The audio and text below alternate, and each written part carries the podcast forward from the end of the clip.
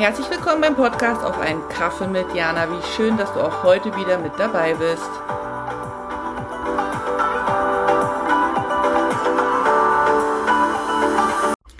Hallöchen, Jana hier und sonnige Grüße aus Sucho. Ich hoffe, es geht dir gut und ich freue mich darauf, meine Pause mit dir verbringen zu dürfen.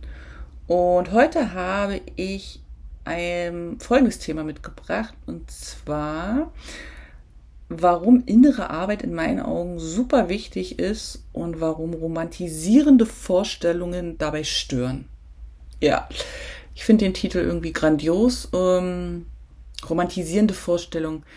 Ich muss sagen, dass ich in meinem Teenageralter, also ich so an meine 16-jährige Jana denke, die ich unfassbar schätze und liebe, aber gleichzeitig auch denke, mein Gott, wie romantisierend war sie oder ist sie gewesen, bin ich gewesen, dass ich da manchmal denke, Mann, Mann, Mann, Mann, Mann, so süß du bist mit 16, aber gut. Gleichzeitig denke ich wieder, gar kein Wunder, dass wir so romantisierende Vorstellungen vom Leben haben. Es wird uns ja von allen Seiten so entgegengeblasen, sag ich mal. Ne? Also sei es von den Zeitschriften, wo man wirklich die, die Reichen und Schönen sieht, wie man zu leben hat, wie man ähm, ja, sich zu geben hat, sei es in den TV-Movies, obwohl TV gibt's ja jetzt gar nicht mehr so. Also ich mit 16 war ja noch so ein Fernseh-Cookie-Kind, ne? Also so diese, diese Serien hier, Denver Clan und Dallas und wie sie alle hießen und dann diese TV-Movie abends um 2015. Heutzutage kann man das irgendwie alles streamen und bei Netflix gucken.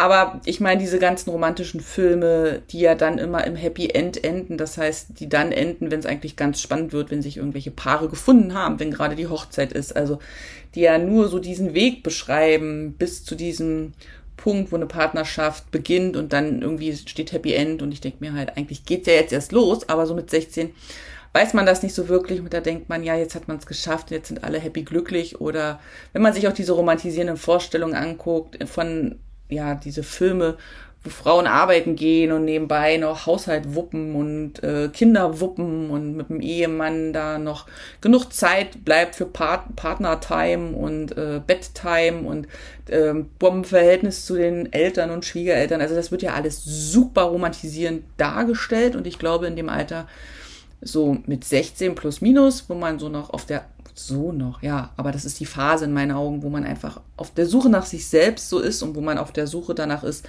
wie kann man sein Leben gestalten, hat das einen krassen Einfluss einfach auf die Idee, was wird kommen, wenn ich nicht mehr daheim wohne. Und bei mir war das eben auch so, Rückblick betrachtet zum damaligen Zeitpunkt war mir das nicht so bewusst, aber dass ich da schon auch krass äh, beeinflusst worden bin und einfach für mich feststand, dass ich ähm, an meinem 30. Geburtstag definitiv äh, verheiratet bin, definitiv zwei Kinder habe, definitiv ein Haus habe, einmal im Jahr in Urlaub fahre, ähm, eine bestimmte Autosorte vor der Tür, Automarke vor der Tür steht, äh, ich bestimmten Job habe mit einem bestimmten Gehalt. Also ich war da wirklich so, ja, romantisiert, dass ich da eine ganz krasse Vorstellung habe und nichts gegen diese Vorstellung, nichts gegen diese Lebensplanung, weil ich finde, das ist ja auch wie so eine Landkarte, dass man einfach so weiß, den nächsten Schritt zu gehen und dass man dann auch einfach weiß, wie man ja sich in der Partnerschaft, ähm, was man da für einen Anspruch stellen darf, dass man eben sagt, wenn man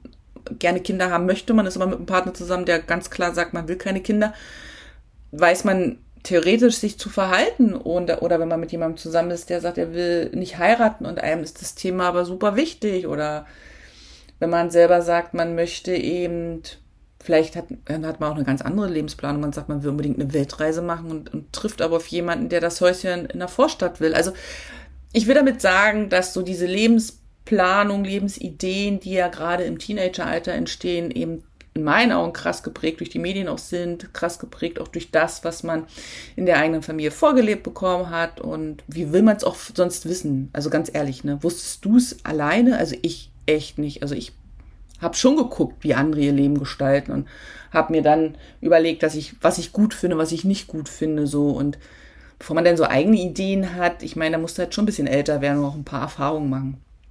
Auf jeden Fall, meine 16-jährige Jana war da sehr romantisch unterwegs gewesen und ich sag dir jetzt mal, wie mein 30. Geburtstag gewesen ist. Also vorab, ich hatte eine riesengroße, geile Party. Also das war nicht das Ding, aber an meinem 30. Geburtstag war ich geschieden, alleinerziehend, ähm, bin wieder zurück in meine, in meine Hometown gezogen, wo ich äh, ausgezogen bin mit Anfang 20. Ähm, hatte einen Teilzeitjob in einem Beruf, der mir nicht wirklich viel Geld gebracht hat. Also ich hatte all, all das, was in meiner Lebensplanung nicht vorkam. Und ich weiß noch, als ich 30 geworden bin, und ich finde 30, also für mich war 30 so das erste Mal so ein bisschen Tabula Rasa so machen. Ne? Man war dann ungefähr genauso lange aus der Schule raus, wie man in der Schule drinne war. Und die 20er sind immer wild und die 20er sind ja so eine Orientierungs- Hilfe oder Orientierungszeit, dass man so sagt, okay, man macht eine Ausbildung und Studium und dann weiß man vielleicht so ein bisschen schon, wo es hingeht. Manche wissen das natürlich schon ganz klar, aber ich denke immer so, die 20er sind da, um sich auch ein bisschen auszuprobieren.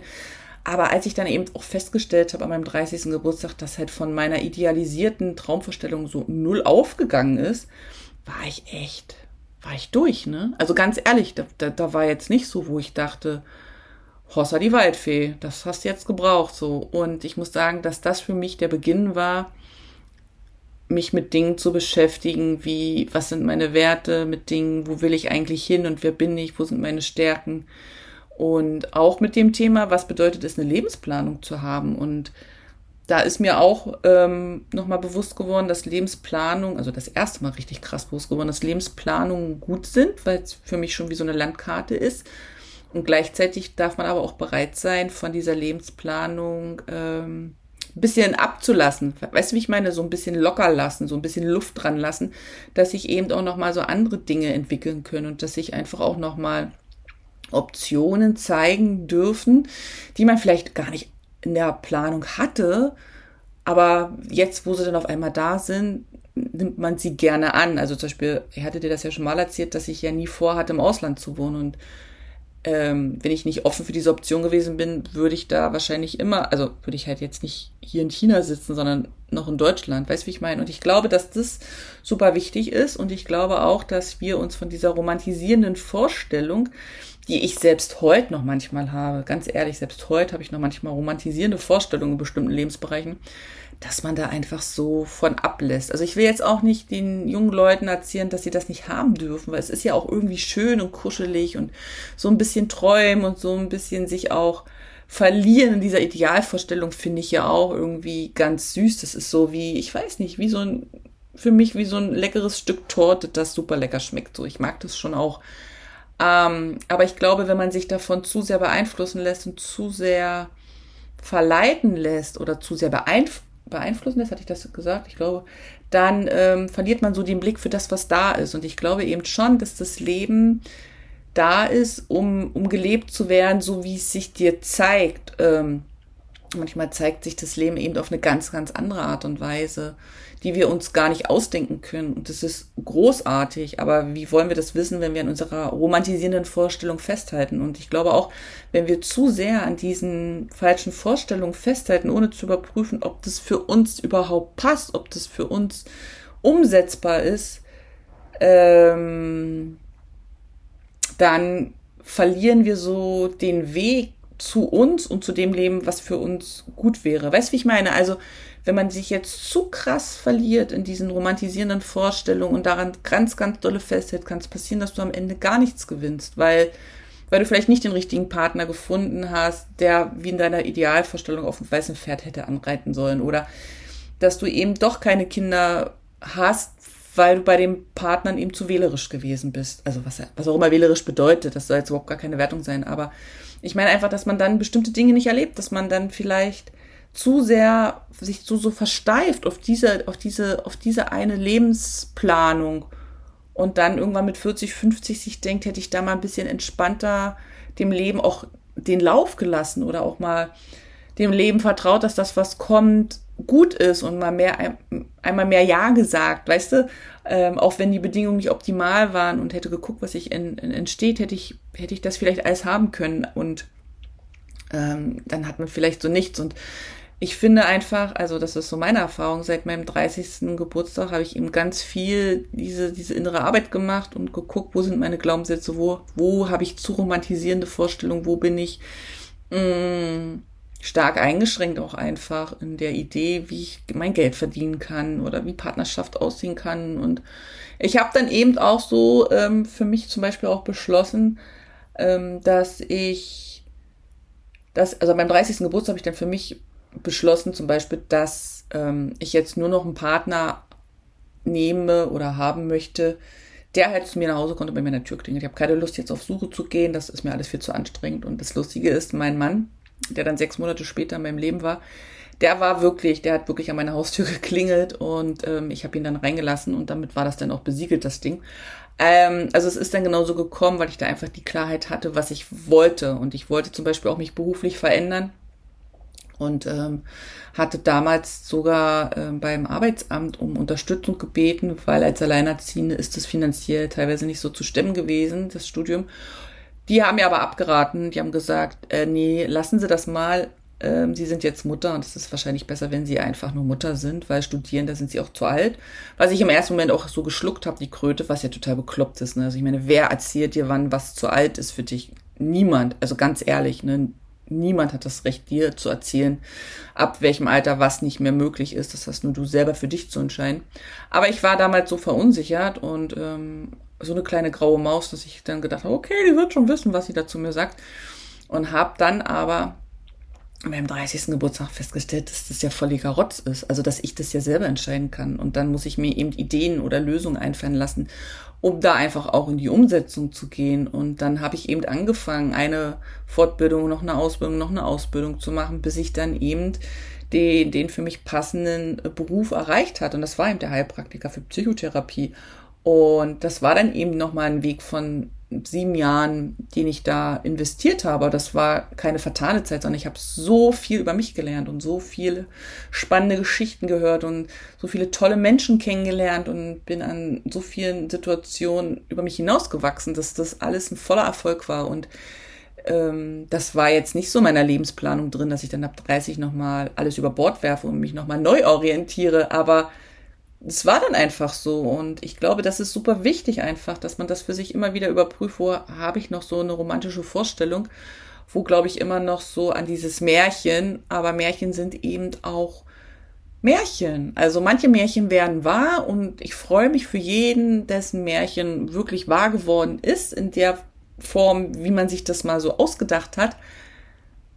Aber ich glaube, das ist nicht die Masse. Ich glaube, wir dürfen lernen, also das ist mein, mein Learning aus den letzten Jahren, dass wir das Leben so nehmen, wie es eben ist und dass wir eben aus den Umständen, die da sind, ähm, das rausholen, was für uns gut ist. Und wenn uns das eben nicht mehr passt oder die Umstände uns nerven oder was auch immer, dann sind wir diejenigen, die da an dem Rädchen drehen dürfen und die das verändern dürfen und die dann eben einen Schritt in eine Richtung gehen, der für uns gut ist. Ähm, was dann eben auch bedeuten kann, dass sich die Umstände brachial ändern müssen, dass man eben eine Scheidung einreicht, dass man umzieht, dass man den Job kündigt, was auch immer das, das für jeden Einzelnen von uns bedeutet. Aber ähm, wenn wir zu sehr an diesen romantisierenden Vorstellungen, Lebensplanung festhalten, die wir irgendwann mal mit 16 oder 17 gemacht haben, könnten wir, könnte es eben sein, dass wir das ganze Leben verpassen. Und das wäre halt super schade.